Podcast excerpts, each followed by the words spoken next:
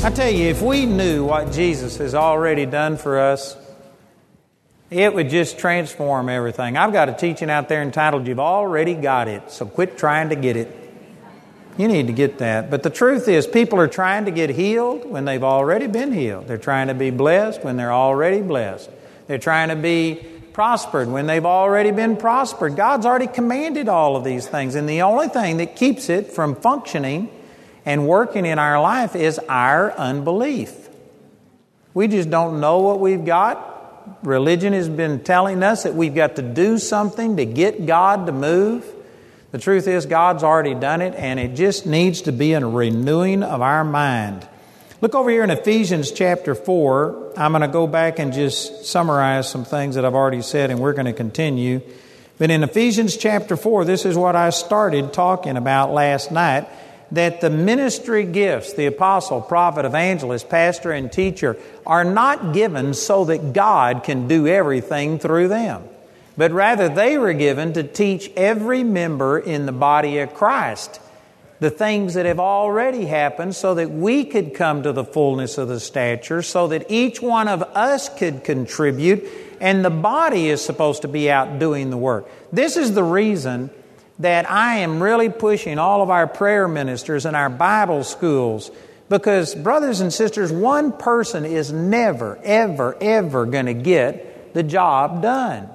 We've got to get every member of the body of Christ functioning and flowing. And this is what Ephesians chapter four was all talking about, till we all come in the unity of the faith, under the measure of the stature of the fullness of Christ. And this is what we're trying to do with everything I've got. These services, if you haven't noticed, are different than a lot of services where you come together and you get everybody all worked up and fired up and lathered up, and then here's the anointing of God, and God is here, and for the next five minutes, if you'll run to the front, you could receive from God. Which again, there are times that the presence of God manifests and shows up, and I'm not against that. There are special times, but we have developed a mindset in the body of Christ that there's just little windows of opportunity, and there's only certain people who are anointed by God, and the rest of us are just left out in the cold, and we've got to go from one meeting to the next to follow the anointing of God. And that's not the way it's supposed to be. I've heard people stand up before and say, well, the anointing left. The anointing lifted. I'm through. And there's still one hundred people in line. And I just think, isn't that pitiful for those one hundred people that are still in line and the anointing lifted? That's not the way that God is. Now, I will say this, that you know what? You can only do so much, and you get tired. And I've had to tell people before, I've just prayed for everybody I can pray for. I'm sorry, come back tomorrow. But I'm not going to blame God for it. It's me that's lifted. It's me that's tired, amen. God doesn't come and go the way that we've represented Him. He's already done everything, and we are, it's very ineffective to have just one or two people that God can flow through. Every one of you have the same Spirit that raised Jesus Christ from the dead living on the inside of you. And you can do the same works that Jesus did if you begin to understand these things. So our whole service is trying to teach the Word of God. We bring all of these materials. We have Bible schools. We've got online things. We're doing everything we can. Our website has how many? Two, three hundred, four hundred of my teachings that are free. You can go down there and don't download everything. I've got tens of thousands of footnotes on, on uh, I think it's sixteen thousand verses in the Bible that you can read and study. We're doing everything we can to get the Word of God out into people, because it's the Word of God that's going to transform you and help you to reach your full potential. So this is what all of this is about. We, it, we are supposed, those of us that are called to a full-time ministry are supposed to help equip you so that you can go out and do the ministry. Shepherds don't have sheep. Sheep have sheep. The sheep ought to be the ones reproducing new believers, not the shepherds. The shepherds should be tending the sheep so that the sheep can go out and have sheep. And then we, we uh, wound up in verse seventeen. This is Ephesians four seventeen. And here's one of the results of all of this, that we should no more um, Or excuse me, this I say, therefore, and testify in the Lord, that ye henceforth walk not as other Gentiles walk, in the vanity of their mind. And this is what I majored on on Thursday night, that we've got to change our thinking. If you won't change, it starts with the way you think. Proverbs twenty-three seven, as he thinks in his heart, so is he. Second Peter chapter one, verse three says, grace and peace be multiplied unto you through the knowledge of him that has called you to glory and virtue. We've got lots of people that are praying for peace. They want to get rid of depression and discouragement and fear, and they are wanting peace in their life, and they're praying and asking for it. But the Bible says grace and peace comes unto you through the knowledge of him that has called you to glory and virtue. And then verse four says, Second Peter chapter one, verse four, according as his divine power hath given unto you all things that pertain to life and godliness through the knowledge of him that has called us to glory and virtue. All things, that means healing. That's something that pertains to life and godliness that comes through the knowledge of him.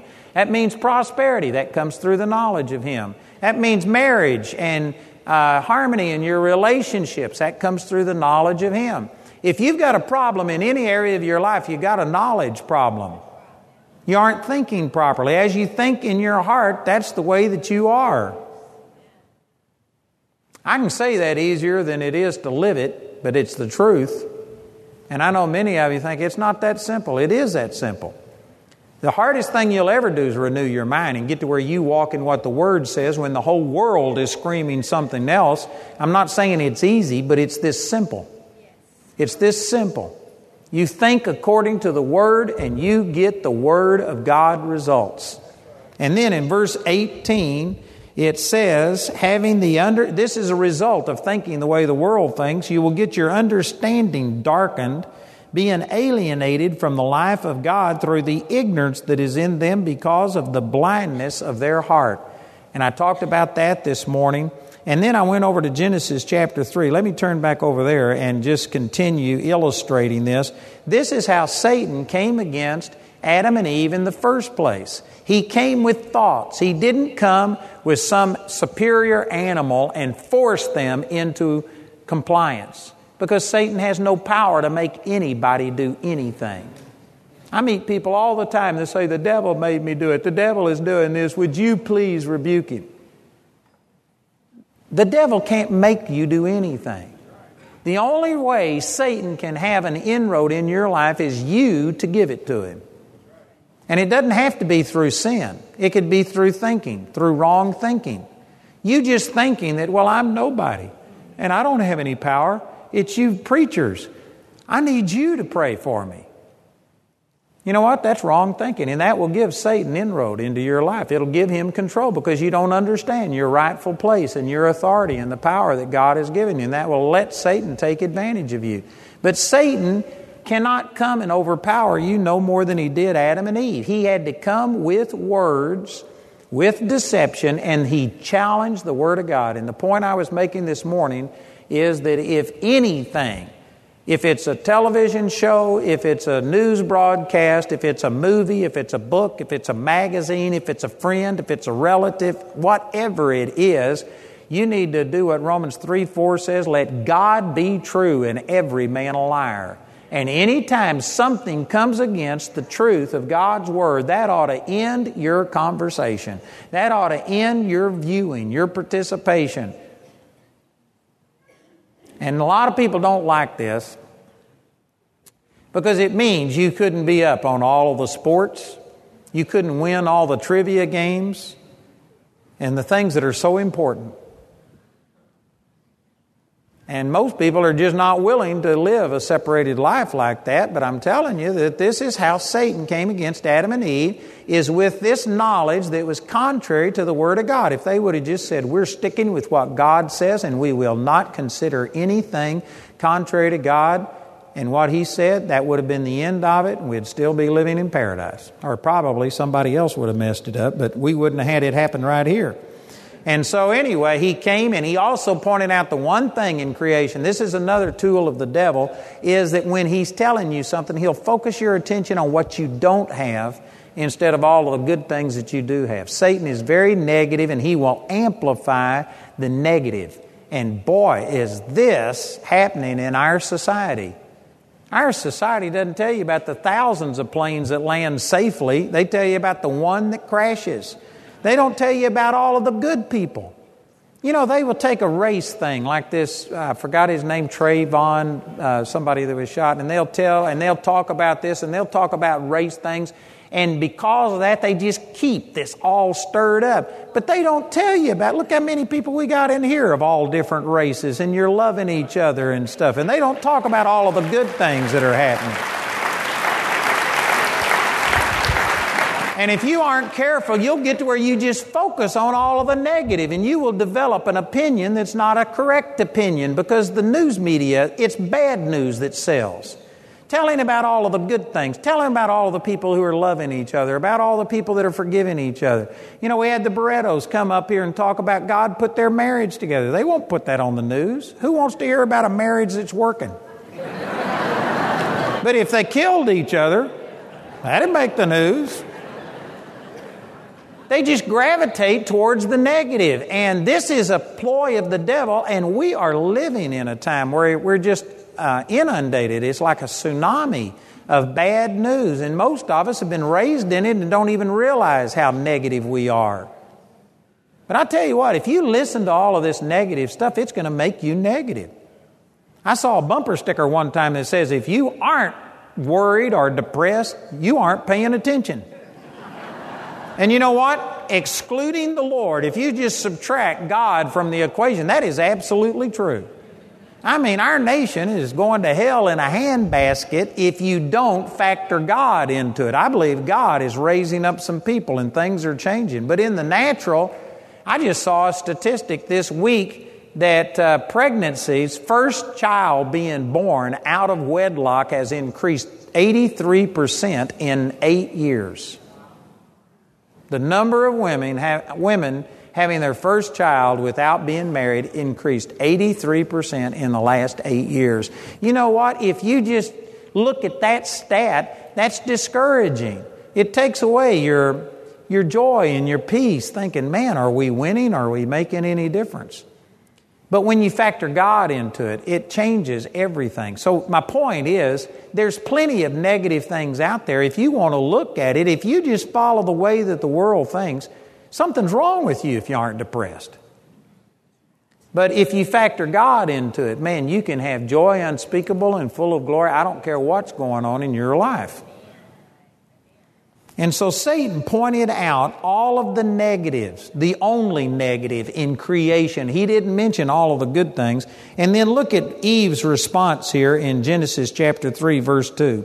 It says, and the woman said unto the serpent, we may eat of the fruit of the trees of the garden, but of the fruit of the tree which is in the midst of the garden, God has said, you shall not eat of it, neither shall you touch it, lest ye die.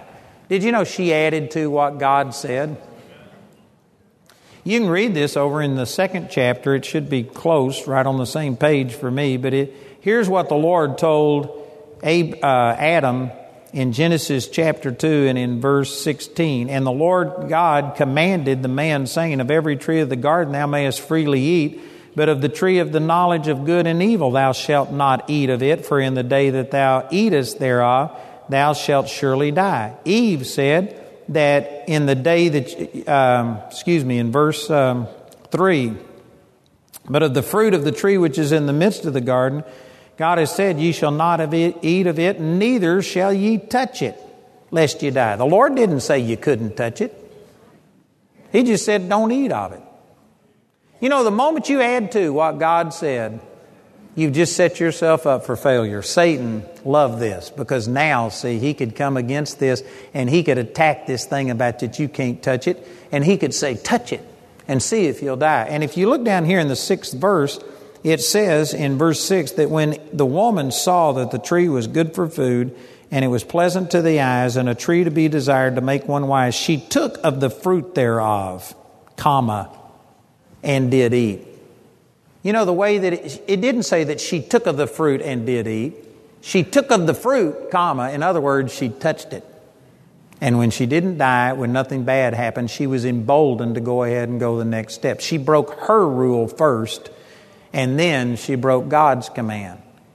And this is what Satan always does. You know, it's like building a house, and here's the foundation that is anchored on the Word of God. If you build on it, it'll withstand the storm. But if you start building over here on something that's not founded on the rock, you get your foundation off of what God says, that's going to fall. And we have so much religious traditions today, and people saying that you can't do this and that you can't wear makeup, and women ha- can't wear jewelry and they have to wear their skirts all the way to the floor. And we have all these religious traditions, which there's some benefit to it because what it's basically doing is trying to promote modesty. But instead of just, you know, saying be modest, they put all of these rules down and say that you can't wear makeup, you can't have any gold or jewelry, and people wind up rejecting these religious rules. And when they see that they don't die, well, then they just reject all the other religious rules. They can't distinguish between the one that God gave and the one that religion gave, and it's it's a problem. David and I were talking this week about a person who rejected God because of religion, saying that God caused all of the things, that God is sovereign and just moves and nothing happens without God's uh, permission. And because a person saw the fallacy of that, they wound up rejecting the whole thing. Religion just always adds to it. And so anyway, this is what Eve did. She added to it and says, we can't even touch it. That's not what God said. And then the devil just flat out spoke a lie here in the fourth verse. The serpent said unto the woman, you shall not surely die, for God doth know that in the day you eat thereof, then your eyes shall be opened, and you shall be as gods, knowing good and evil. And you know, he said part of these things were true, because when they did eat of it, the Lord said, who told you that you were naked? And they told him that they ate of the fruit, and, and uh, you know what? Their eyes were open. It says right down here in verse seven, and the eyes of them both were open. But they their eyes weren't open in that they knew they were gods. Their eyes were open to see their own nakedness. He said a half-truth. They did perceive things that they didn't know before, but it didn't make them better. It made them worse. The truth is, they were more like God before they ate of the tree than they were after they ate of the tree. The devil took a lie. He took a half-truth and perverted it. And let me just say some things here. The reason I'm bringing all this up is to say this is how Satan comes against us. He doesn't come against you and force you. There's not going to be any demonic power that comes upon you and compels you to go do something. You know, Flip Wilson made it popular to say that the devil made me do it. But the devil never made anybody do anything. All the devil does is entice you and tempt you, and you have to believe his lies, buy into his way of thinking in order for the devil to have any power or influence. And these verses are telling us how Satan tempted the original couple, Adam and Eve, and the Scripture says that there's no temptation taken you but such as is common to man, First Corinthians ten thirteen. So the same way that he tempted Adam and Eve is the same way that he tempts us. So if you learn how Satan tempted Adam and Eve and see where they made a mistake, you can see how you could correct this and how you could do things differently. So he came against them through a subtle animal. He challenged the Word of God. And here's another point I want to make. He made them dissatisfied with what they had. And what they had was perfection. They were living in paradise. And yet, Satan got them to thinking that there was more. Did you know that our world system, Satan is still using this exact same ploy with people today? If you want to go to one of these seminars that tells you how to prosper and how to, you know, get rich quick and how to do stuff, you know, I can guarantee you every one of those seminars will spend the first part of that seminar planting dissatisfaction on the inside of you. And saying, are you content with the way you're living? Are you content with just living here? Are you? Don't you think that there's something more? I remember one of them I went to, it showed a guy that didn't look like he had a brain in his head. He just looked like a guy that had nothing going for him. And this guy used to be poor, and he came up with some ideas and came up with some inventions, and now he has his own jet and he flies. And they were showing all of the stuff that he had, and you know what they were trying to do was to create inside of you a desire that, man, don't you want more? This is still how the devil works. He, he creates dissatisfaction on the inside of you. And Adam and Eve were living in a perfect world. Now that we're on this side of the fall, we could look back and think, you know what, we should have been, they should have been absolutely content. But they didn't have the comparison that you and I have. And they fell for this lie that there had to be something more. Let me show you another uh, group of people that fell for this same thing over in the fourteenth chapter of the book of John. This is Jesus, and he was speaking to his disciples the night before he was crucified. And he told them, don't let your heart be troubled. He told them about heaven. In my Father's house are many mansions. And then he said in verse four, he says, and whither I go, you know, and the way you know. And Thomas said unto him, Lord, we don't know where you're going. How can we know the way? Jesus just said, where I'm going, you know, and the way you know. Thomas said, we don't know. He didn't know that he knew, but he did know. He knew Jesus. He just didn't know that Jesus was the way, the truth, and the life. And that's what Jesus goes on to say in verse six. Jesus said, I am the way, the truth, and the life. No man cometh unto the Father but by me. They knew Jesus, but they didn't know that Jesus was the way, the truth, and the life. And they didn't know, they didn't understand all that they knew. They didn't have a full revelation of it. But I'm telling you, when God says, you know, it would be to your advantage to say, what do I know? Or tell me what I know, or help me. But rather than to just say, I don't know, and just counter what he says, that's not smart. You know, the Bible says, by his stripes you were healed. And people all the time, well, I'm not healed. I don't care what the Bible says. Here's my doctor's report, and this proves it. I've got a pain right here, and this proves that I'm not healed. You may not understand, but the truth is that God has already placed on the inside of you the same power that raised Christ from the dead. You have raising from the dead power on the inside of every one of you. Inches away from the cancer that's killing you is resurrection power that is more than enough to heal cancer. The truth is you have been healed. You got to learn how to get it out of your spirit and flow through your understanding and into your body. But you know what? You do have it. And rather than just sit there and say, well, I'm not healed. Man, it'd be to your advantage to say, God, if I'm healed, then teach me how to get this healing manifest. But we just counter. We do the same thing that they did. And Jesus said, I am the way, the truth, and the life. No man comes unto the Father but by me. If you had known me, they knew Jesus. Like in the natural, they knew him with their mind, but they didn't know him heart to heart. They didn't know who he was. They didn't have a full revelation of who he was. You know, they had seen Jesus feed five thousand people with five loaves and two fish. And just hours after that, they were in a boat and it was about to be swamped with water. And Jesus came walking to them on the water, and they cried out for fear and thought it was a ghost. You know, if they would have really thought about this miracle of feeding the five thousand, anybody who could feed five thousand with five loaves and two fish and have more left over when he got through than he started with, anybody who could do that could walk on the water. And he was the one responsible for them being out there on the water. I'm sure that they were praying and asking for help. They should have expected to see Jesus. But you know what? They were just thinking carnal. They didn't really know who Jesus was. When they saw him glorified on the Mount of Transfiguration, Matthew chapter seventeen, they were just shocked. And yet, this was the same Jesus. It was just like he pulled back the curtain of his body and let who he really was on the inside shine out. And when they saw his glory and saw him literally radiating light, he wasn't reflecting it, it was coming out of him. When they saw this, they were shocked, but they shouldn't have been. That's who he was all along. They just didn't know who he was. They didn't have a full revelation of it. And so this is what he's referring to. He says, if you had known me, They knew him. They could have told you how tall he was. They could have told you the color of his hair, the color of his eyes. They could have told you his features.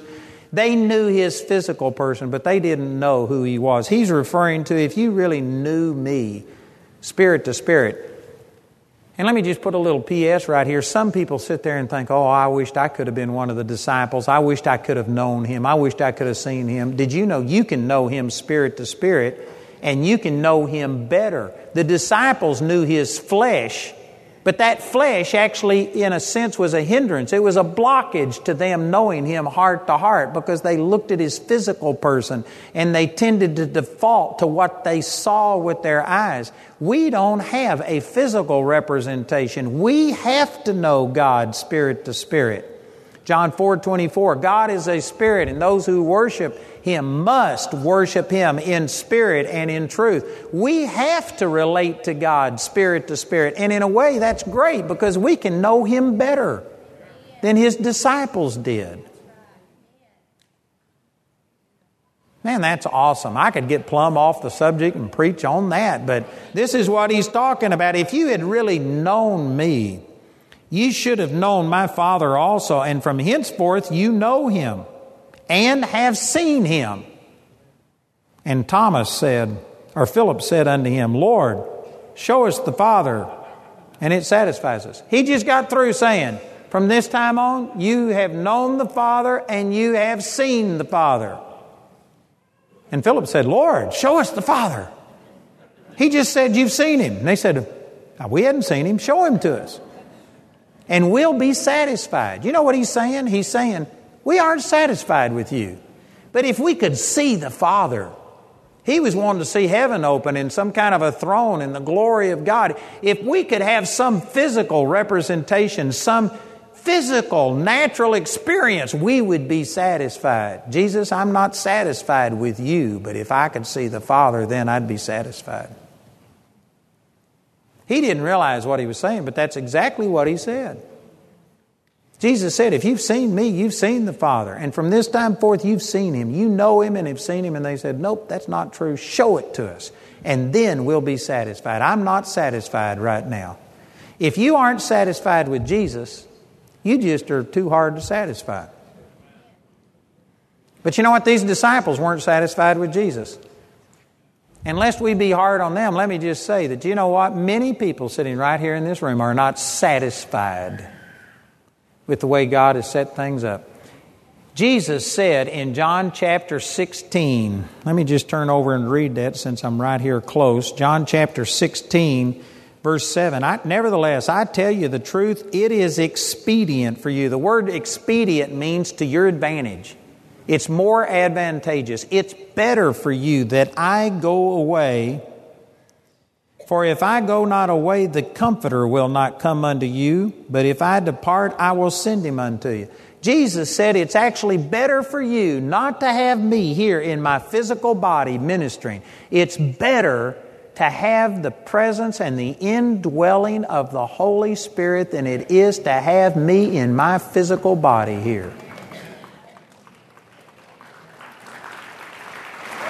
This is what Jesus said, and he left the Holy Spirit. I'm not going to leave you comfortless. I will send the Holy Spirit, and he will stay with you forever.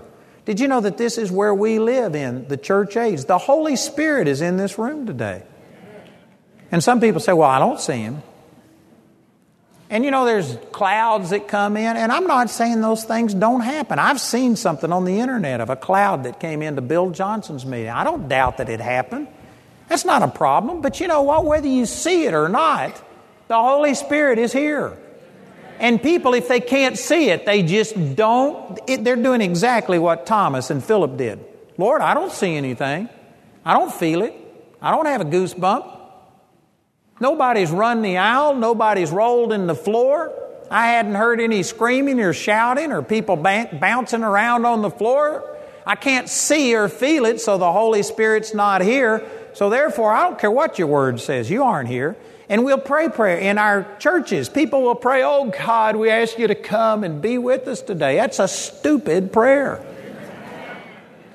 Why are you asking God to come and be with you when He says, I'll never leave you nor forsake you? And then they'll pray, God, go with us as we leave this place and just keep your hand on us throughout this week. When He says, I'll never leave you nor forsake you. Lo, I'm with you always. We're doing the exact same thing that the disciples doing, saying, God, we're not satisfied with the way you set it up, but give some manifestation. Let us see a glory cloud. Let us feel something physical. Oh, God, do something in the natural and then we'll be satisfied. Satan has made us discontent with the way that God set things up, and we are looking for something else. You still got your finger over here in Genesis chapter three? Well, keep it there. And go back to Ephesians chapter four, and let me just continue what was said in Ephesians chapter four. In Ephesians chapter four and verse eighteen, it says that if you think the way the world thinks, you will have your understanding darkened, being alienated from the life of God through the ignorance that is in them because of the blindness of their heart. And then in verse nineteen, who being past feeling have given themselves over unto lasciviousness to work all uncleanness with greediness. Did you know that those words don't communicate to most of us? We don't use the word lasciviousness and stuff like this. And so it's just a disconnect, and most people don't meditate on this. But what he's saying is that if you, if you start thinking the way the world thinks, it takes away your understanding. You don't know. You get blinded to these things. You become alienated from God. And then verse nineteen says, you've gone past feeling into lasciviousness. What this is talking about is God's the one that gave us feelings and emotions. And there is a right use of emotions. I haven't got time to teach on that. But today, it has gone way beyond what God ever intended it to be. We have gone past feelings into lasciviousness. Lasciviousness is just talking about an indulgence of every lust, every desire. And this is really descriptive of where the world is today. The world is basically out there unbridled, thinking that you've got to indulge every sense, satisfy every desire, when the truth of the Word says that you're supposed to deny yourself. You're supposed to mortify the deeds of this flesh, and you're to deny yourself. And our society today is not de- denying very much. We are lusting after everything. Again, I'm not saying that God doesn't want to meet your needs, but you know, how, how big does your house have to be for you to survive? How many bathrooms do you have to have to take care of business? How many beds can you sleep in at one time? How fancy does your car have to be?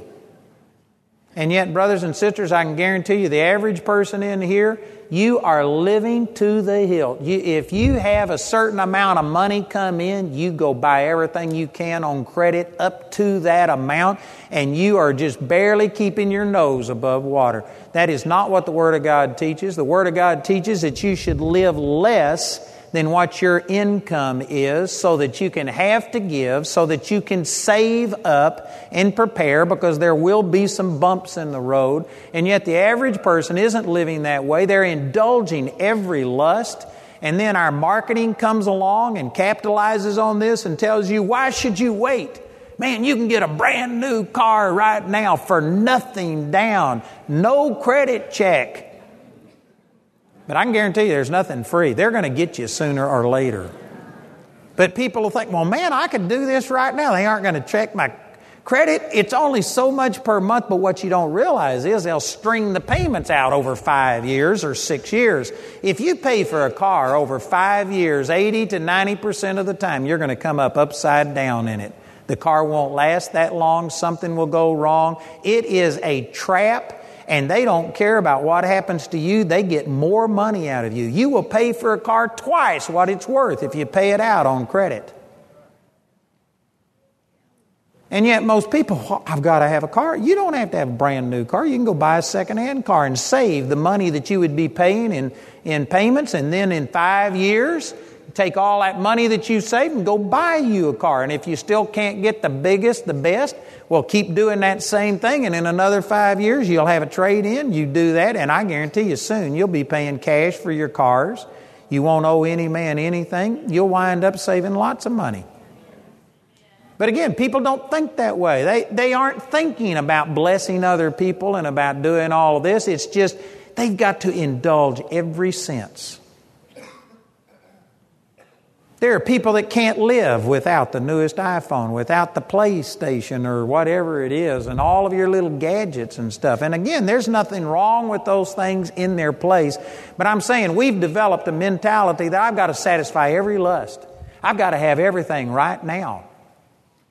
That's what the Bible calls lasciviousness. We've gone past just enjoying ourselves and, and feeling good into lasciviousness, into uncontrolled, unrestrained lust. We're being dominated and controlled by it. This is not what God intended us to be. And it's actually a result of what started in the garden. Satan made Adam and Eve think, I don't have enough. It's not enough. I'm dissatisfied with being perfect. I'm dissatisfied with a perfect environment. I'm dissatisfied with the perfect mate. I'm dissatisfied with the perfect climate, with the food being perfect. They didn't have to take supplements. They didn't have to worry about greenhouse gases. Everything was perfect. And they got dissatisfied thinking, I don't have enough. I've got to have more. If you can make perfect people living in a perfect environment dissatisfied through deception, then guess what? Certainly imperfect people living in an imperfect world where there's so many things wrong, I guarantee you Satan can make you dissatisfied if you choose to just focus on all of the negative things. You have to learn to be content. Look at this passage over in Philippians chapter four. This is the Apostle Paul talking. And he he said in verse uh, ten, "But I rejoiced in the Lord greatly that now at the last your care of me hath flourished again, wherein you were also careful, but you lacked opportunity." Paul wrote this letter from prison. He was in prison facing possible execution, and he, uh, the Philippians, he says in this very chapter, are the only church that ever gave to him after he left their area. He had some other churches that when he was there, people would feed him and people would help him and his crew that was with him. But the Philippians, he said, are the only church that ever gave to him after he left the local area. Boy, that is a sad statement. But these were the only people that ever did that, and they gave twice, and they would have given more, but Paul got put in prison, and then he was in transit to Rome, and he got shipwrecked on an island for a year, and they didn't have cell phones. They didn't have the internet. They didn't. He couldn't keep in touch. They didn't know where he was, so they couldn't help him.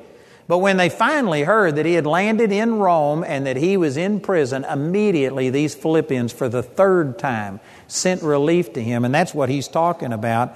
And he said that he rejoiced that their care had flourished again. And then in verse eleven, he says, not that I speak, speak in respect of want. In other words, he says, the reason I'm rejoicing isn't because I was needing these things and I just am so glad that now my flesh is taken care of.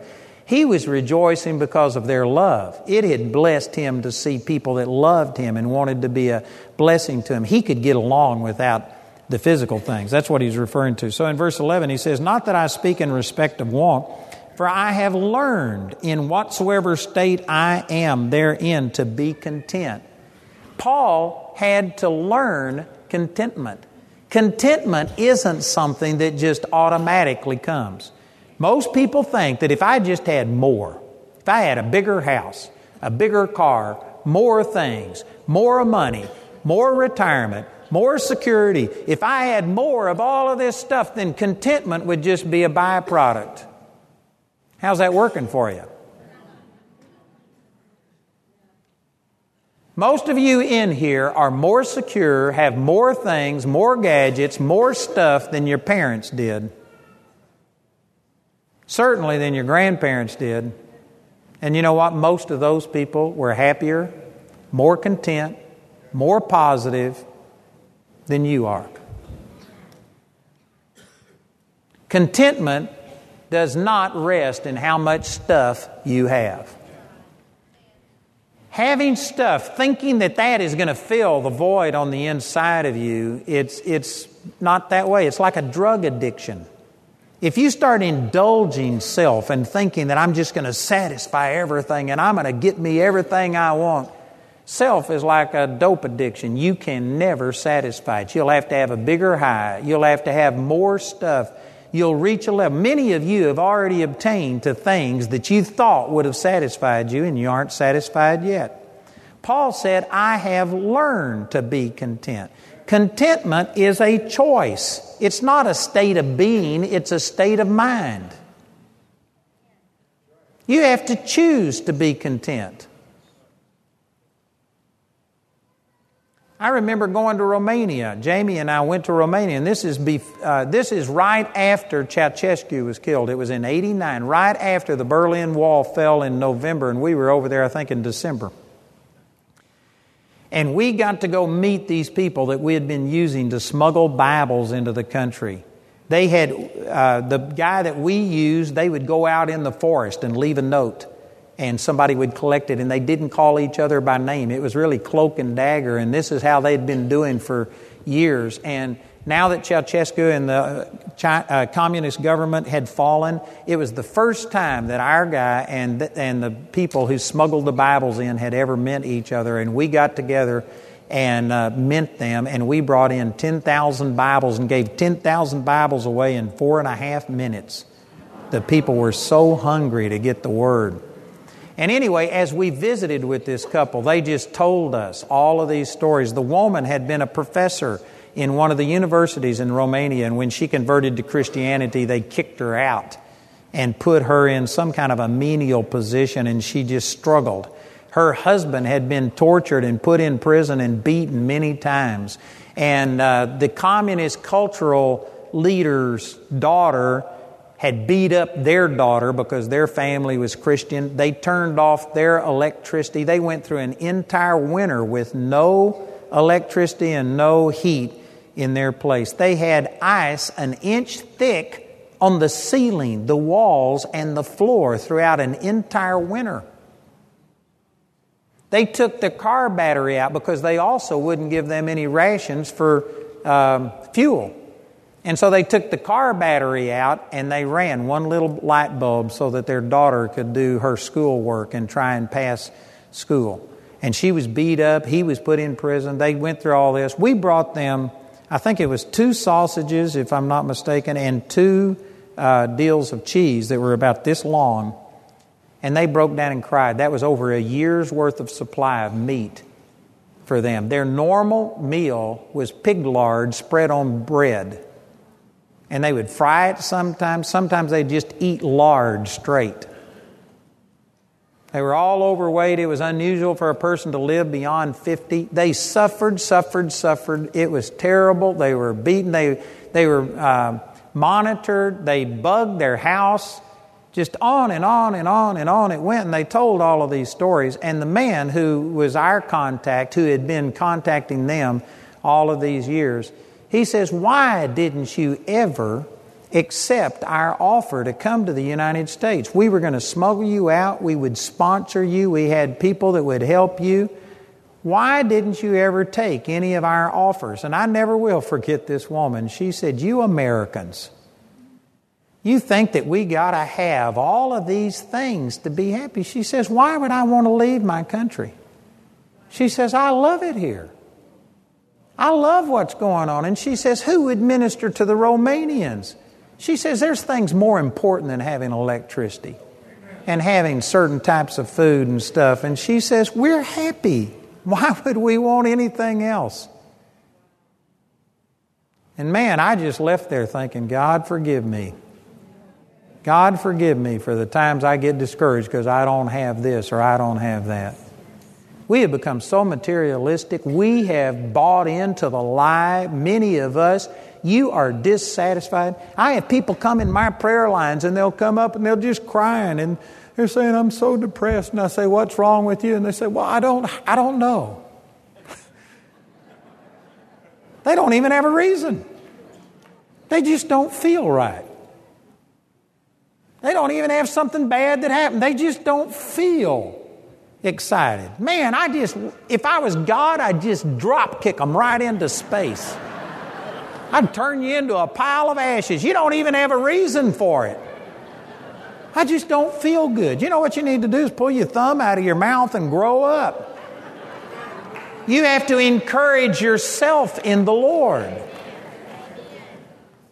Paul said, I have learned to be content. Contentment doesn't come automatically or as a byproduct. When there are no problems, then you'll automatically be content. Discontentment is just a state of a fallen human being, and you have to encourage yourself in the Lord. You have to learn to be content. You have to intentionally focus on the good and start going through and rehearsing how good God is and praising Him for how good things are. And most people aren't taking that responsibility. You know, the Lord told us in, in uh, John chapter fourteen, verse one, He was speaking to His disciples the night before He was crucified. And He said, don't let your heart be troubled. You believe in God, believe also in me. Did you know most people would think that's unreasonable? How dare Him say that? He's insensitive. They were going to see Him crucified. They were going to see Him arrested. They didn't understand the resurrection. They thought it was over. They thought that He had lost. And most of us would say something would be wrong with you if you just don't fall apart like a two dollar suitcase. If you don't, if you aren't in grief. Matter of fact, psychology would come and say something's wrong with you. You're in denial. And we would criticize people that you're holding it in. You need to vent. You need to let it out. Jesus told His disciples they were going to see Him arrested, tortured, beaten, crucified, and He says, don't let it bother you. See, most of us take a promise about let not your heart be troubled, and we say, okay, as long as it's a hangnail, as long as it's, you know, I've just got a tiny, tiny headache, as long as it's minor, I'm going to rejoice and work my way through it. But if you have something big happen, we feel absolutely justified. Matter of fact, we feel something would be wrong with us if we don't just absolutely fall apart and our life go bananas. We sit there and think, what's wrong with you? Christians would criticize you and say, you, you aren't facing your grief. You aren't dealing with things. That's not true. The Scripture says, don't let your heart be troubled. We don't need to put limits on it. You know, some of you have heard me tell this story, but it's a classic story. I really like this one. And I was in Charlotte, North Carolina, and one of my partners there has a business, and he always has me come in and speak to his staff. And he tells them the clock's running. You listen to this guy as long as he wants to talk. And I just minister to him about the Word. And so anyway, I did that one year, and about ten of his people came back to a break room after I had talked, and they got born again, and awesome things happened. And there was this one woman who had tried to kill herself the day before, and she was in the hospital because she had slit her wrist. She had been married three times before. I think this was her fourth marriage, and her husband had told her he was going to divorce her.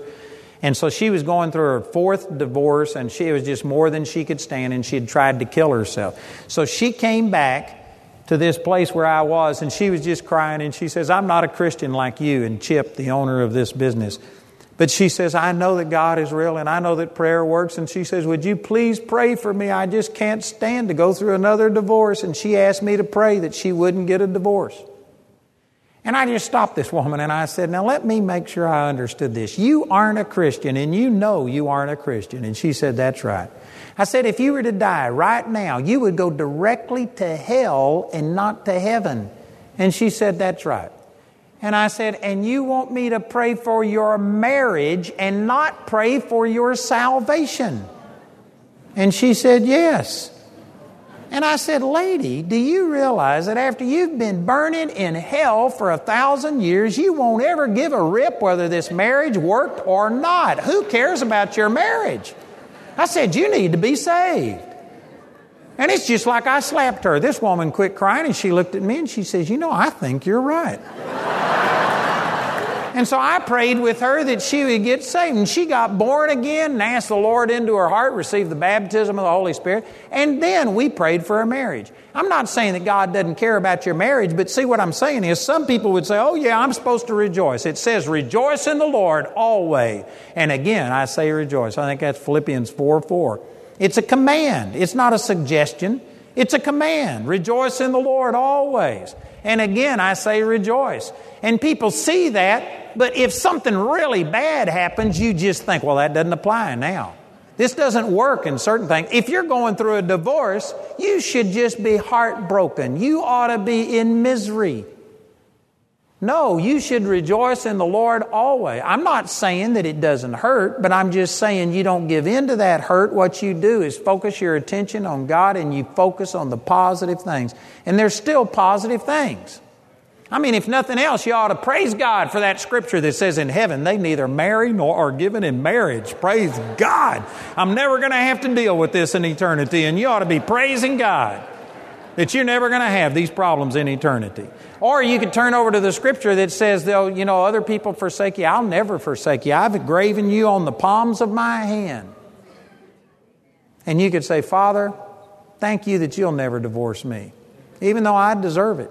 If I was to get what I deserve, you'd leave me, but you'll never leave me nor forsake me. And you know what? If you were to think like that, you could find positive things, even going through a divorce. Some of you think, but what if they told you you're going to die? Well, you sing the song, when we all get to heaven, what a day that's going to be. And then the doctor tells you you're going there and you cry. Something's wrong with this. You know, if you were to, I believe God wants you to be well. But if you looked at it right, you could be like the Apostle Paul in Philippians chapter one. For me to live is Christ and to die is gain. I'm having a hard time deciding whether I want to stay here or go to be with the Lord. And if you were thinking on the positive and thinking about that, if you die, that's not the end. It's the beginning.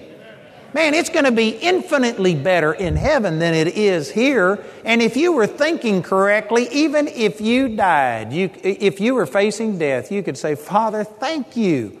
Then I know it's your will for me to be well, and I believe I'm going to be well, but if it didn't work, I still am going to be awesome. I'm going to be in your presence, and you'd lose that fear, and you'd find out your faith would operate a lot better if you weren't fighting all the fear and the worry. I'm telling you, I don't care what you're going through, there is a way for you to put a positive spin on that and see the goodness of God. You know, I held a ministers' conference. Charlie and Jill were at this ministers' conference. They can verify it. And Pastor Bob Nichols is a friend of mine. He was sitting on the very front row, and I was preaching along these lines, preaching this same stuff about how we ought to praise God that things are as good as they are. It may not be perfect, but man, it could be worse. And you ought to focus on the good, and you need to learn to be content, and it's a decision that you make. And I was preaching along these lines. Pastor Bob Nichols, I could spend a long time on this, but he has been through some rough stuff. He's had, you know, all of the things that go with ministry, people criticizing you and coming against you and splits in your church and financial pressures. And he'd, he's been through all of that stuff. Plus, he had two tornadoes collide over his building. And in forty-five seconds, they destroyed eighteen million dollars worth of facilities. two hundred thirty thousand square feet of facilities were destroyed in forty-five seconds. And within an hour, he was on C N N saying, praise God, God didn't do this, but God is a good God. We're going to be twice as good as we were before. And they are. They've now got twice the facility worth over thirty-something million dollars in God. But he's been through that. He's been through all this. He had his daughter that had a car wreck, hit her head. She started having seizures, went into the hospital. Jamie and I happened to visit the day that the doctors came in and said that, you know, she's brain dead. Pastor, you need to let her go. And he just said, you know, I appreciate what you're doing. I know you're doing the best you can, but uh, no, she's not brain dead. She's going to live and not die. And that's been, what, at least twelve years ago? And she has been, according to the doctors, brain dead. And she still can't talk. She can say a few words. She has walked a little bit. Pretty good for a person who's brain dead. She's doing better. They're seeing progress. But for twelve years, he's had twenty-four hour a day care in his home. People coming in. He's had to deal with his daughter struggling. He's had to deal with the loss of his church. With fi- He's had more problems than most of us have ever even thought of. Most of you couldn't think of as many problems as Pastor Bob Nichols has had.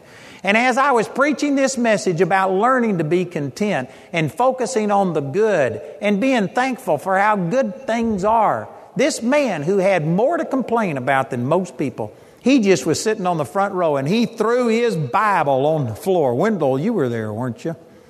He threw his Bible on the floor and he stood up and he said, I've had all of this I can take. Thank you, Jesus, for your goodness. And he just started praising God for how good he was.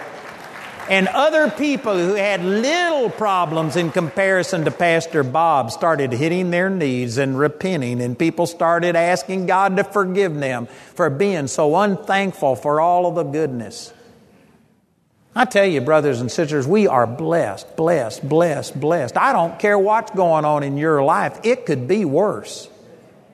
You ought to praise God that things are as good as they are. And if you know the Lord, if everything went, the worst thing that could happen is that you die. That's no big deal. You're going to die anyway. It's just a matter of when you die, how you die. But you're going to go to be with the Lord. If we were thinking properly and thinking about how, you know, this is what he said to his disciples in John fourteen one, let not your heart be troubled. You believe in God, believe also in me. Then the very next verse says, in my Father's house are many mansions. If it were not so, I would have told you. I go to prepare a place for you. And if I go and prepare a place for you, I will come again and receive you unto myself, that where I am, there you may be also.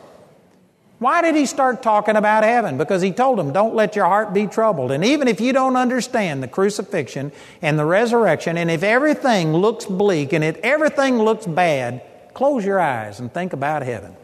I'm going to heaven and prepare a place. And that's that backs up, see, and helps you to be able to let not your heart be troubled. If you were to put everything into the context of eternity, if you were to lift your head up and instead of just looking straight down at your feet and seeing your immediate problem right now, and if you were to lift up your eyes and look into the future, your future is so bright you got to squint to look at it. God's blessings are all over you. And if you never experience it in this life, you are going to be conformed to His image. When you see Him, you will be like Him. You're going to be like Jesus someday. Some of you, that's just nearly impossible to imagine. But you're going to be identical to Jesus. You're already like that in your spirit.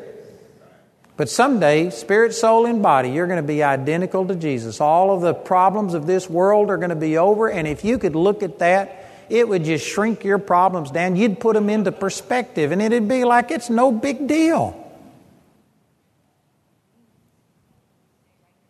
It's no big deal. I know some of you are thinking, why are you preaching on this? Because this is how Satan comes against you. It's how he came against Adam and Eve. He made them discontent. They never would have gone against God's things if they weren't so dissatisfied with perfection, thinking that there had to be something more. I'm telling you, you need to encourage yourself. It says over in First Samuel chapter thirty that uh, David, after thirteen years of running from Saul, his father-in-law, who took his wife and gave her to another man just to hurt David, who tried to kill him, who had done terrible things, killed seventy-two priests because they gave David some bread. David res- was responsible for their death. David could have been guilt-ridden. He could have been depressed. He could have been discouraged. And yet David came to a place where he came back to his city with six hundred of his men, and the and the um, who was it? The Amalekites had invaded, and they burnt the entire town and took all of the women and the children and all of their spoil. After thirteen years of running for his life and everything in David's life going bad, David came home and he lost everything. And his men that were with him were so discouraged that they spoke of killing David. It wasn't David's fault. And yet his guys were turning on him, and they were going to kill him. And it says in First Samuel chapter thirty, have you got that, Lori? I think it's verse four. It says, "Then David and the people that were with him lifted up their, or excuse me, then David and the people that were with him lifted up their voice and wept until they had no more power to weep. And David's two wives were taken captive, Ahinoam the Jezreelitess and Abigail, the wife of Nabal the Carmelite. And David was greatly distressed, for the people spake of stoning him, because the soul of the people was grieved, every man for his sons and for his daughters." But look at this. But David encouraged himself in the Lord his God. I guarantee you this didn't come naturally. When you've been suffering for thirteen years, you lose everything. Your wife, your children are gone. Your guys are speaking of stoning you, blaming you for this. I guarantee you, you don't just get encouraged by stuff like that. This wasn't just a natural thing. David chose to encourage himself in the Lord his God. And the way he did it was to call for the ephod. In those days, that would be similar to us calling for the word. He turned to the word and inquired of God, "God, what do you have to say?" And God encouraged him, and he went after them. He recovered all of the spoil. There wasn't a single person lost. He not only got back everything they had lost, but then he had all of the spoil of the Amalekites. So he actually came out better, and within twenty-four hours, all of his dreams and goals came to pass. If he would have given in to that discouragement, and see, most people would have thought, well, he was justified. He deserved it. He would have been in denial. You need to vent. You can't hold this stuff in. I'm not telling you to hold it in. I'm saying you ought to cast it over on the Lord, because He cares for you, is what it says in First Peter chapter five. Cast all of your care. I'm not telling you to bury it and suppress it and deny that you have problems. I'm saying take those problems to the Lord and cast it over on Him and let Him deal with it. David encouraged himself in the Lord, and because of that, within twenty-four hours, he was king. And everything began to work out. If he would have quit, he was just moments away from his breakthrough. But he had to encourage himself. He didn't call somebody else to encourage him. You have to learn how to encourage yourself. And how do you do it? You focus on the good instead of the bad. You start thanking God for how good things are instead of how bad things are. Instead of being like the devil that points out the one thing that God hasn't done for you yet, focus on all of the things that God has done for you and thank Him for it. You know, this, I think I advertised that book tonight about the four keys to staying full of God. This is basically what that whole thing is about. It's about putting worth and value on what God has done, and remembering it and being thankful. Thankfulness makes you go back and focus on what God has done. I can guarantee you, if you are a depressed person, it's because you're focused on the negatives instead of the positives. You have not been giving thanks. If you're depressed, you aren't thanking God for the good things. You're just focused on what you don't have instead of what you do have. And there's things in every one of our lives that we don't have. I've got things right now in my life that aren't the way they're supposed to be. And I could either focus on those things that I don't have and that aren't working, or I could focus on what is working. And I just choose to focus on the good. I am focused on all of the awesome things that God does. There have been very few days in the last forty-four years that I haven't gone back and thought of March the twenty-third, nineteen sixty-eight, when God touched my life. I go back every day and remember that and think about it. I was thinking about it today when I was out walking. I think about the goodness of God, about what God has done for me. I go back and remember my victories. Jamie and I just recently were comparing notes. I forgot what it was, but we, we just went in. She went into a grocery store, and I think I was into a hardware store looking for something. And I remembered the days that I couldn't buy something for a dollar. I didn't have a dollar. And I'd go in and see things that I needed to have, and I couldn't get it. I remember Jamie going shopping with just a dollar or two and buying two or three grocery carts full of food. We'd just pray, and God would multiply. I don't know how we did it. But we remember those days. We have, we still... remember days that we would go weeks without eating because we didn't have money. I've never gotten over it. And now I can go, I could spend one hundred dollars on a meal if I wanted to. I've never gotten over it. I've never forgotten it. Constantly we are thanking God. And I'm not saying we do it perfectly, but I'm saying we do it.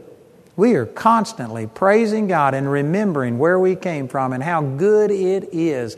And did you know because of that, I haven't been depressed or discouraged in forty-four years. And I've had a lot of depressing things happen. But you can learn to be content. You can focus on the good. Satan preyed on Adam and Eve and made them discontent with perfection. If you can become discontent with perfection, then I can guarantee you, you can certainly be discontent with the imperfection that we see in our world and in our life. And contentment isn't going to come just automatically. You're going to have to choose it. It's a state of mind, not a state of being. And you are going to have to choose to encourage yourself in the Lord. You're going to have to make a decision that I'm going to be a thankful person. I am going to focus on the good. I am not going to think about all of the bad. That doesn't mean that you put your head in the sand and ignore it. You deal with it, but you aren't focused on it. You aren't obsessing with what you don't have. You're thinking about what you do have. Amen? You know, right now, we're in this process of building these buildings, and I need millions of dollars.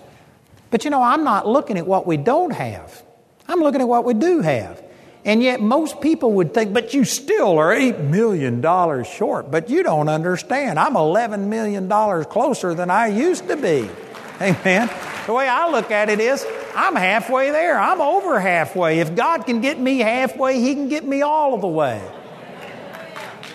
But there's some people that instead of looking at what has happened, they'd look at what hasn't happened and they'd worry about it. Man, I just don't have any worry. I honestly don't. I haven't lost a, a night's sleep over any of this. And I'm going to do all of this stuff debt-free. We give our materials away. We ask people to give a donation if they want to. Over, what is it, fifty-three percent of the people that contact us don't give a dime, and we give it to them anyway. The majority don't give a penny, and we depend upon the ones who do give to make up the difference. And you know what? It works. I don't know how it works. I got to have two million dollars a month. You think you got problems? I got to have two million dollars a month. I don't know what that comes to, but I suspect it's probably, what, two thousand dollars an hour, twenty-four hours a day, seven days a week?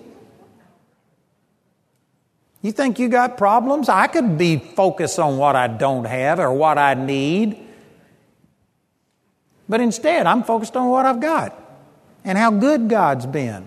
You can choose to, you can choose to look positive on things. There's some of you that are just negative, negative, negative. If they, if they slit your throat with a brand new knife, you wouldn't see the blessing in it. I got a friend who they literally slit his throat from ear to ear. But you know what? It was a brand new knife and there was no infection. And praise God, he lived. You ought to be praising God. Oh, it was a clean knife. Hallelujah. There's something that you can praise God for. I don't care what's going on in your life. Amen. I know some of you think I'm weird, but I think you're weird. I tell you what, I've lived on both sides of this fence and it's a lot better over here. It's a lot more fun to just think about the goodness of God and encourage yourself. You can encourage yourself in the Lord the same way as you discourage yourself. You know, some of you say, oh, the devil's just made me depressed. I believe that some of you, the devil, probably sits back and takes notes thinking, I never thought of that. You have probably given the devil some ideas about how to hurt people. You you do such a good job that the devil can take a vacation. You are just negative. You focus on everything wrong. If you lose two pounds, you think, ah, my goal was three pounds, and you just get mad about what you haven't gotten yet. You're always looking at the bad things. You know, I ministered to a woman, I think it was in uh, Merritt Island on Wednesday night, and I forgot how it came up, but I was praying for her, and I spoke to her, and I said, you know, God just speaks to me right now that He's proud of you.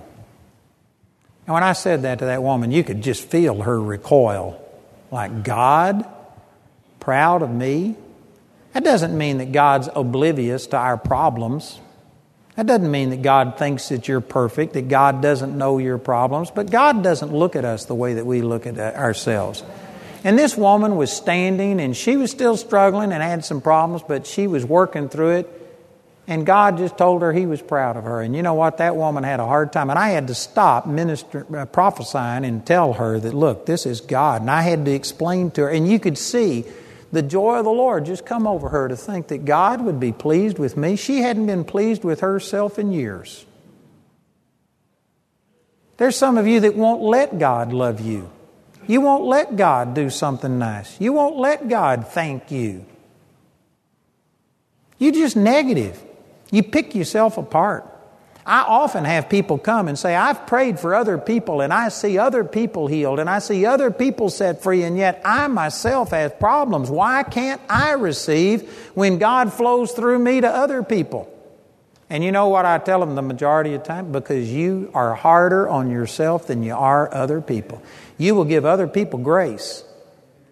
You'll see something wrong in them and know that God loves them and you'll go ahead and minister to them. But yourself, if you find the slightest little thing, you think God is liable to forsake you because you don't deserve it.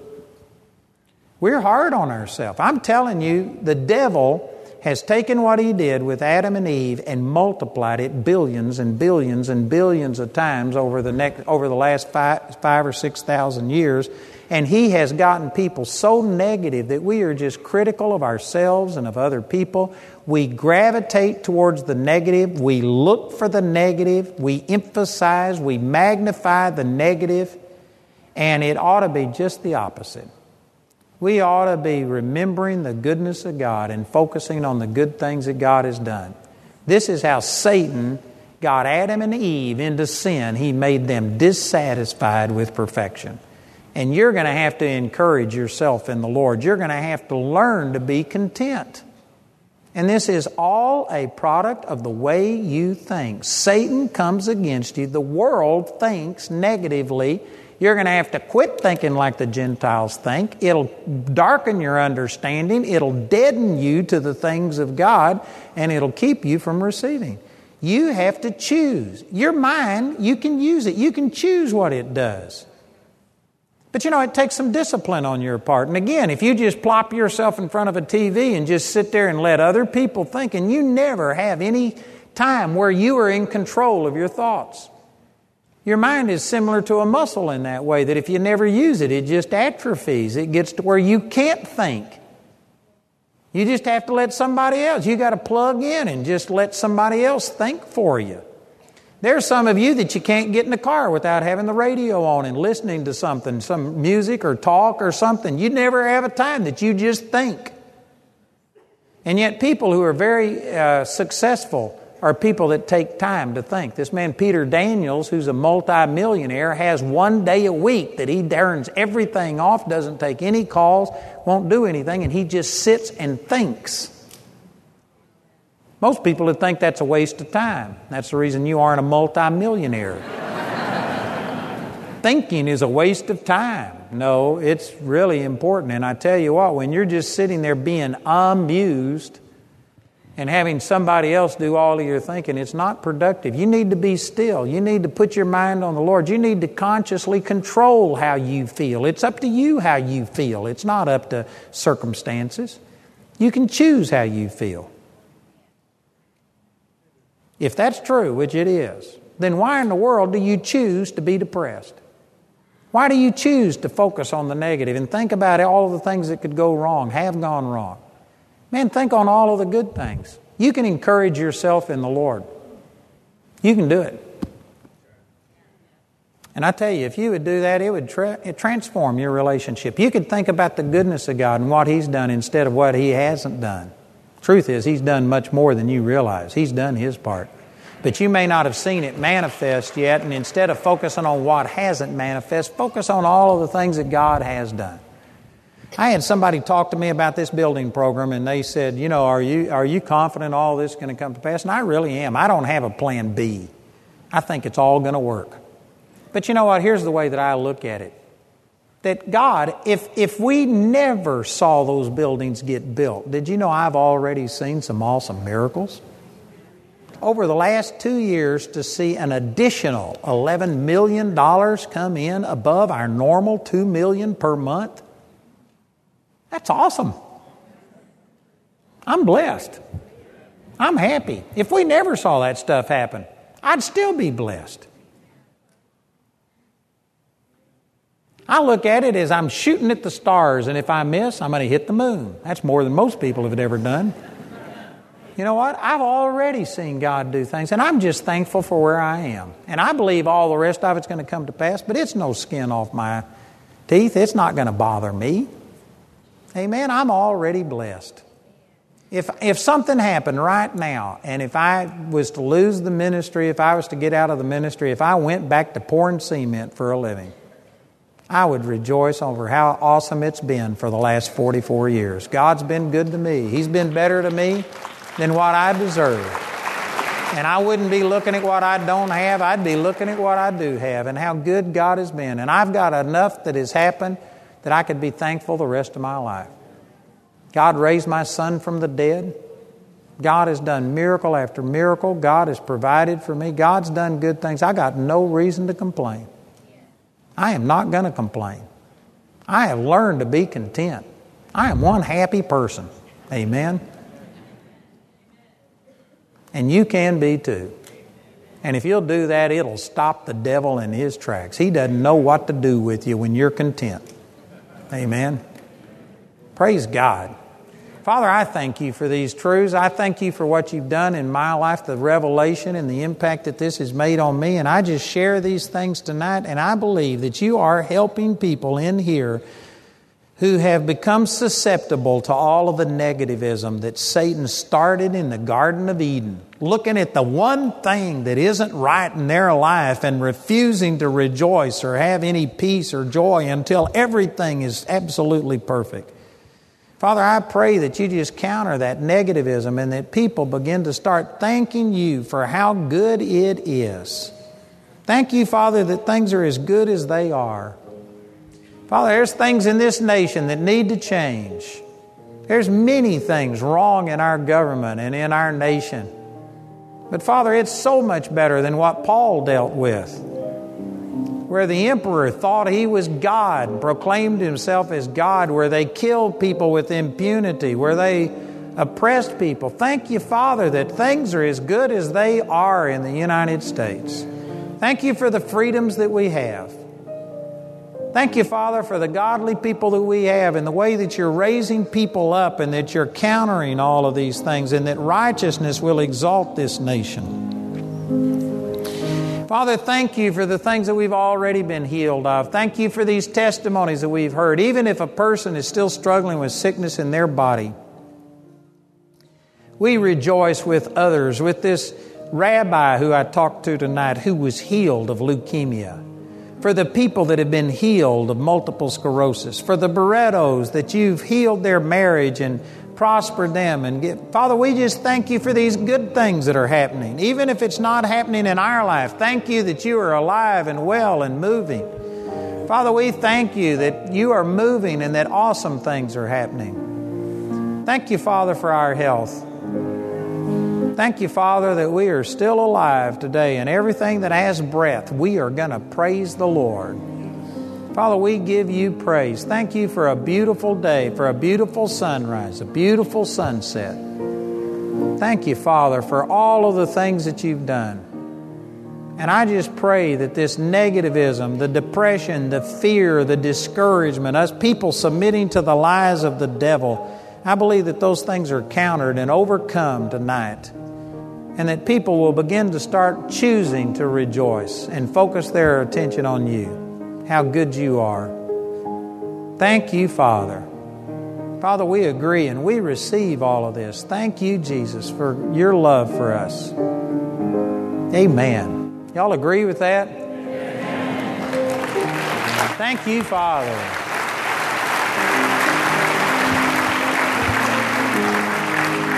You know, some people think you got to be more profound than that.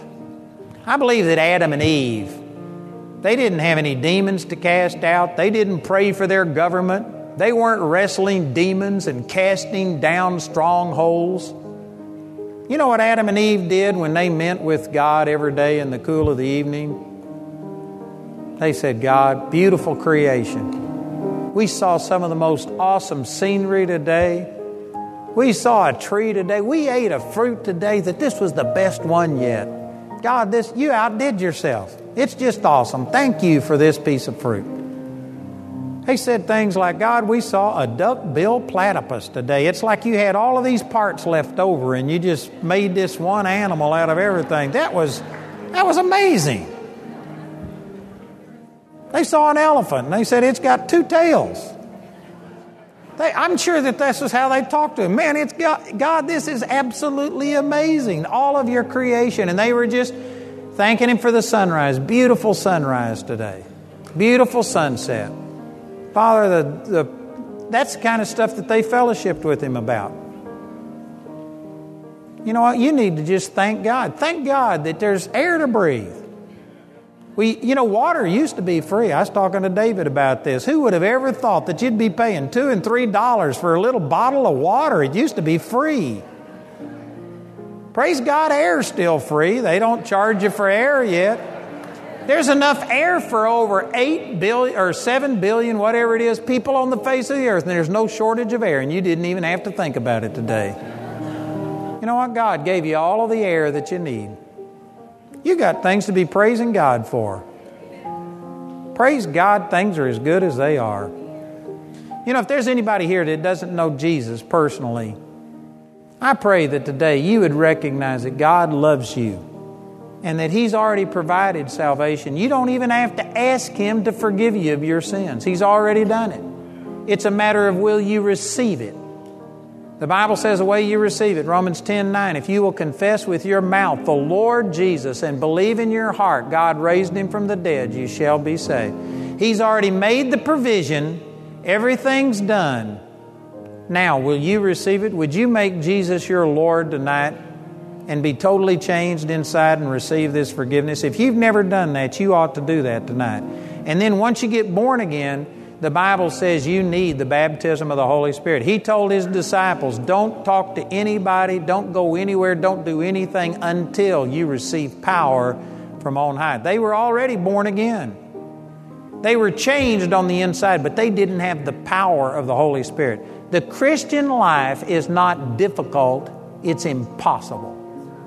You cannot live a Christian life under your strength and under your power. You have to have the Holy Spirit flowing through you and empowering you to do things that are beyond yourself.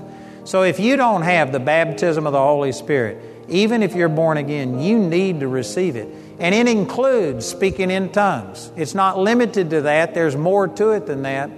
But when you receive the baptism of the Holy Spirit, you get this ability to bypass your brain where all of the confusion and the negativism is.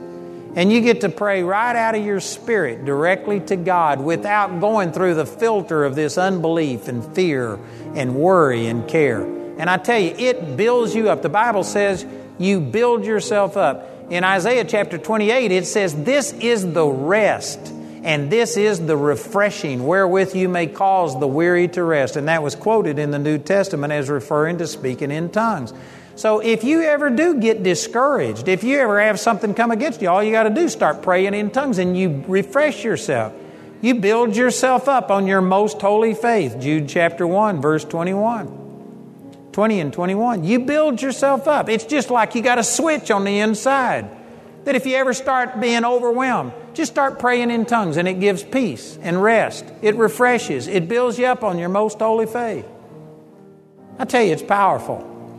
It's really powerful. If you don't have that, you need it, and I would like to pray with you and help you to receive. So is there anybody here tonight who needs one or both of those? You either need to receive your salvation and make Jesus your Lord, and or you need the baptism of the Holy Spirit in speaking in tongues. If that's you, I want you to raise your hand, and I'd like to pray for you and help you to receive. Anybody, if that's you, raise your hand right where you are. Here's a hand back here.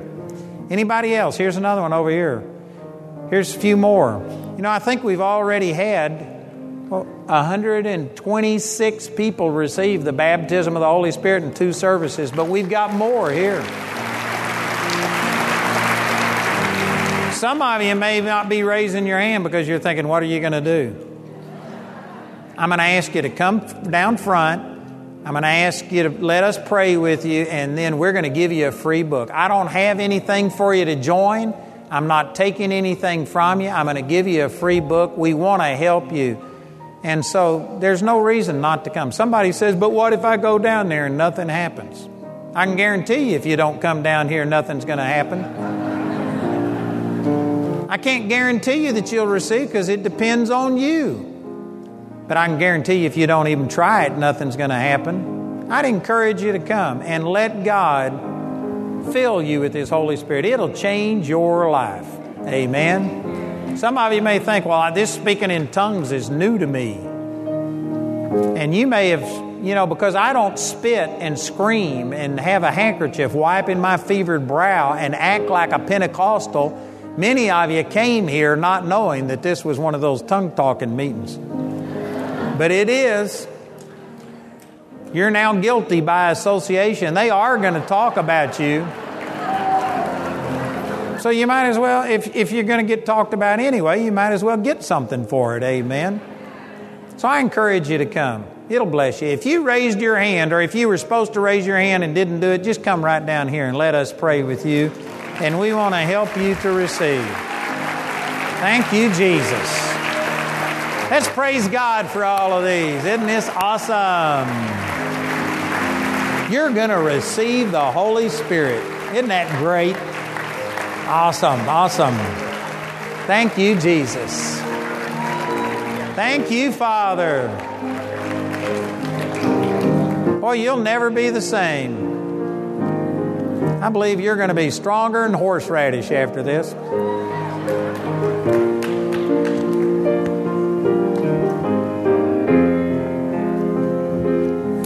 So we've already had like one hundred twenty-six. I don't know how many this is, but this is twenty, more than twenty, thirty or something. So isn't that awesome? Do you know on the day of Pentecost, they only had one hundred twenty receive the baptism in the whole, in the upper room. And then they got so full of God, they went out into the temple area. And that day they had three thousand people get born again as a result. So we've already had that many people receive. If you were to take this out and start putting it into your world, man, we could see lots of people's lives change. This is going to make a big, big difference in your life. Amen. Before I can pray with you to receive the baptism of the Holy Spirit, the Bible says Jesus is the one who fills people with the Holy Spirit. So you've got to receive Jesus before you receive His gift. You've got to make sure that you've received salvation and that Jesus is literally living on the inside of you. You can't receive this gift of the Holy Spirit and speak in tongues until you've also, first of all, received Jesus as your Savior. So is there anybody who isn't absolutely certain that you've done that? You aren't sure whether Jesus is living on the inside of you. I need to pray with you first before we pray for the baptism of the Holy Spirit. Is there anybody? If that's you, I want you to raise your hand, and I'd like to pray with you first. Anybody? Here's one down here. Praise God. Man, this is awesome. Anybody else? You know, I constantly encourage people because there's a lot of people that are just assuming that they're saved. They think, well, I go to church. I believe that there's a God. The Bible says in James chapter two, verse nineteen, you believe that there's one God? The devils also believe and tremble. But won't you know, O vain man, that faith without works is dead. Just believing that there's a God and even believing that Jesus is the Son of God doesn't mean you're saved. The devil believes that. The thing you've got to do is to make Jesus your Lord. You've got to turn your life over to Him. You've got to commit your life to God. And the Bible says that when you do this, you know that you've passed from death unto life. You've got a witness in yourself, and you know that your life has been changed. So if you don't have that assurance, if you don't know for sure, if you were to die right now, do you know beyond any shadow of a doubt where you would go? If you don't, you ought to pray with me right now to make Jesus your Lord. Anybody else want to pray and just make sure? Rest of you sure. I'm not trying to talk you out of it. You just got to be sure. Well, praise God. Man, this lady down here, what a blessing. We're going to pray with you, and I believe that God is going to change your life. I'm going to lead you in a prayer that says basically what you need to say. You don't have to say these exact words, but you have to say things similar to this. And I'd like you to pray with me. And if you'll say this and mean it in your heart, you'll be born again. Is that good? Awesome. Let's everybody pray this so she won't feel like we're just listening to her. Say, Father, I'm sorry for my sin. I believe Jesus died to forgive my sin. And I receive that forgiveness. Jesus, I make you the Lord of my life. I believe that you now live in me. I am forgiven. I am saved. Right now in the name of Jesus. Amen. You believe that? Awesome. Welcome to the family. Man, isn't that great? You know, on the outside, this lady is still a lady. But on the inside, she now is a brand new person. You just totally changed on the inside. And the Bible says that we are now the temple of the Holy Spirit. And the importance of that is that this is what you are created to be. Every one of you now has made Jesus your Lord. And in your spirit, you are a temple, a dwelling place for the Holy Spirit. That's what God created you for. So you don't have to wonder, will He give you the Holy Spirit? This is what you were made for. He wants you to have the Holy Spirit more than you want to have Him. So we aren't going to beg. We aren't going to plead. We're just going to open up the doors of this temple and give Him freedom. He won't force Himself in. You have to invite Him in. And we're just going to pray a real simple prayer. Some people will tell you that if you have any sin in your life, that you can't receive the Holy Spirit, that the Holy Spirit won't fill a dirty vessel. That is not true. God doesn't have any other kind of vessel to fill. Amen. We've all got problems in our life. And if you've got a problem, God is wanting to give you the Holy Spirit so you can overcome those problems in His power. So don't let some sense of unworthiness or some problem that you've got keep you from receiving. God is going to give every one of you the Holy Spirit tonight when we pray. And then I'm going to ask our prayer ministers to come up here, and they're going to stand behind you, and they're going to lay hands on you. Because the Bible says that when the disciples laid hands on people, the Holy Spirit would come upon them. So we're going to do exactly what they did in the Bible. I'm going to lead you in a prayer. Then they're going to lay hands on you. And after they lay hands on you, I want you to quit asking God to come fill you with the Holy Spirit and just believe that He did it. He gave you a promise in Luke eleven thirteen. It says, if you, being evil, know how to give good gifts unto your children, how much more will the Heavenly Father give the Holy Spirit to those who ask? It's a promise. And so we're going to ask, they're going to lay hands on, and then I want you to quit asking and just start thanking Him. I don't care what you feel like. Sometimes people feel awesome things. When I received the Holy Spirit, I didn't feel a thing, but I got it. I believed. And I receive the Holy Spirit. So we're going to, I'm going to ask you after they lay hands on you to start thanking God out loud for giving you the Holy Spirit. And at that time, after they lay hands on you, I want you to put your hands up like this. Because when you lift your hands, the Bible says that you lift up your hands in the sanctuary and bless the Lord. This blesses God. It's like when somebody puts a gun in your back and you go, I yield, I surrender. It's a way of saying, God, I just yield to you. Amen. So we're going to lead you in a prayer. They're going to lay hands on you. You're going to lift your hands and start thanking God. And then those of us that know how to pray in tongues are going to pray in tongues. And as we pray in tongues, I want you to just join in with us and start speaking in tongues. And I wished I had more time. I'm not going to take more time, but I've got a lot more I could tell you. I've got a book that I'm going to give every one of you that will explain this. I know many of you don't understand the importance of it.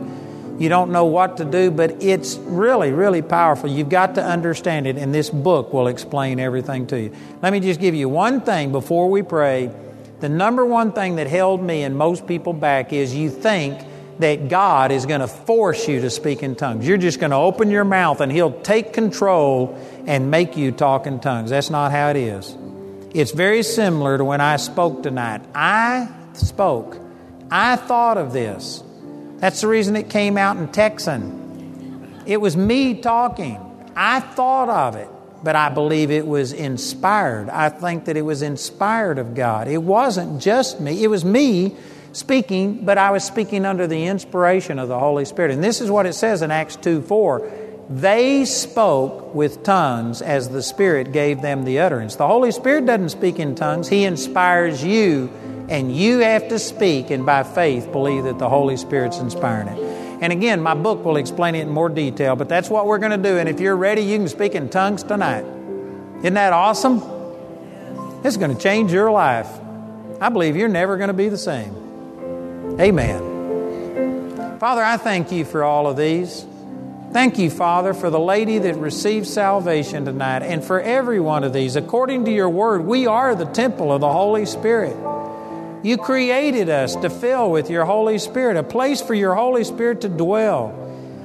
And Holy Spirit, we open up the doors of this temple right now and we welcome you to come. We want you to live in us and give us your power and give us these gifts.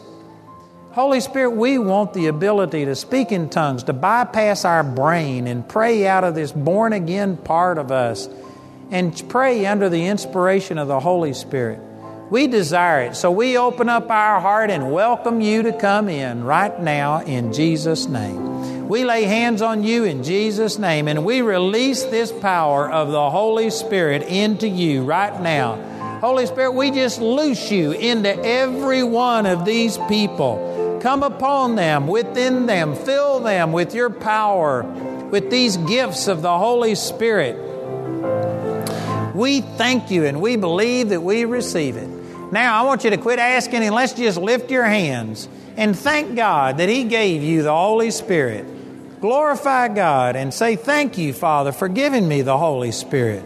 Thank you, Father, that I am God-possessed, that your power is on the inside of me. Hallelujah. Boy, that is the power and the anointing of the Holy Spirit flowing in you right now. Those of you that speak in tongues, let's begin to start praying in tongues and worship God. Speak in your language. The Bible says when you're speaking in tongues, you're giving thanks unto God. Let's just praise God for these. And as we speak in tongues, you speak with us. You can't speak in tongues with your mouth closed. You're going to have to open your mouth and start making noise. If you don't know what to say, you can try and say what you hear the person behind you say. But your tongue's going to be different than theirs. You can't say the same thing. Your tongue will be unique to you. But once you start and it comes out different, just keep talking. Keep making noise. Keep speaking. Praise the Lord. Be bold. Just speak out. Don't worry about what it sounds like. A little baby, when they first start talking, it doesn't sound like English. But that parent knows what they're trying to say, and that parent's pleased. Your Heavenly Father is pleased with you right now. He's receiving your praise. It doesn't matter.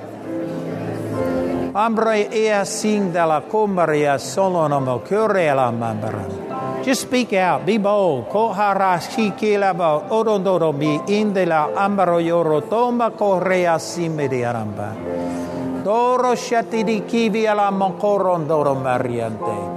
Thank you, Jesus. Thank you, Jesus. Thank you, Father, for filling all of these with the Holy Spirit.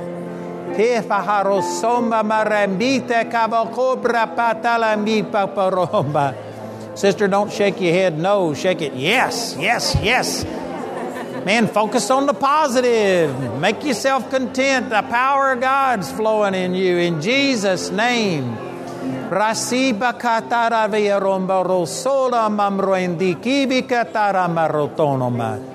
Hallelujah. Hallelujah. Hallelujah. Many, many, many of these people, most of them, I think, are speaking in tongues. Man, you're bypassing your brain. You're praying right out of that born-again part of you. You don't know what you're saying, but you're communicating to God on a level that is stronger than your intellect. You're praying out of this born-again part. It's powerful. It's powerful. You'll come to understand more about this. But just let this flow out of you right now. Thank you, Jesus. Thank you, Heavenly Father. Awesome. Praise God. Let me have your attention here for just a minute. I'm sorry to interrupt you, but you know what? I want to make sure that you get the full benefit of this. And I can promise you there's not a person down here, I don't care what you felt or didn't feel, there's not a person down here that has a full understanding of what just happened to you. The baptism of the Holy Spirit and speaking in tongues is, it's infinitely more powerful than what any of you know. And you've got to understand this and continue in it and develop in it to get the full benefit of it. So I want to give you a book that will help you to understand what this is all about, because until you understand it, you aren't going to have the full benefit in your life. And let me also say that if you didn't speak in tongues tonight, I believe God still gave you the Holy Spirit, because He promised that He would. When I first prayed for the baptism of the Holy Spirit, I didn't speak in tongues. It took me three and a half years, but that's because I was a Baptist. And I was so messed up in my thinking, so fearful about everything, that it took me three and a half years to get my mind renewed. But you know what? I can pray in tongues now, and I pray in tongues a lot. I've prayed in tongues a lot today. And so whether you spoke in tongues or not, God gave this to you. You just need to understand it and get some questions answered, and this book will help you, and I promise you it'll make a big, big difference in your life. So if you would, this is Robert right here in this aisle. He's the one standing there with his Bible up, and he's going to take you to a room if you would go with him. You don't have to, but we ask you to, and they will give you the books. They have people there. They've been seeing a lot of miracles happen back there. People have been getting prayed for. So if you just follow Robert for a moment, he's going to give you this book. They'll pray with you. They'll help you. And we want you to get the full benefit of this. Thank you, Jesus. Hallelujah. Praise God. That's awesome. Hey, God bless you. I want to thank you very much. You're welcome. Because I'm telling you, last year at Conference Winston last year, I was begging God for healing, and when I now you're healed. So thanks for everybody. If you need prayer up here, I'd like to ask you to come right now. These are our prayer ministers. These are people that are full of the Holy Spirit. They're people that have been trained how to speak to the problem instead of speaking to God about the problem. And we've been seeing great miracles. All of these miracles that I talked about tonight came through our prayer ministers. They're the ones that God has been using. So I want to ask you that if you need prayer for anything, I'd like to give you an invitation to come right now and let one of our prayer ministers pray with you. And we're going to believe God for great miracles. Amen. So if that's you, just get up out of your seat and come forward. We've got some of our uh, people standing at the aisles, and they're going to direct you towards a prayer minister. So please cooperate with them so that everybody just won't pile up on one side. And we believe that God is going to do miracles in your life. Thank you, Jesus.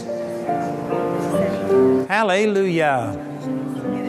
You know, let me also mention, I know most people are gone, but we do have D V Ds and C Ds of the three services. That's including tonight's that we've already had. They're already duplicated out here.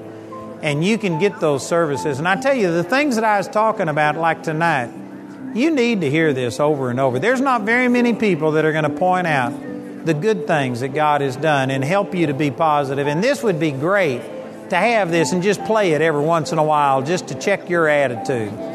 So anyway, we've already got all of those duplicated out there. I encourage you to please take advantage of it. If you need prayer, come forward and let someone pray with you.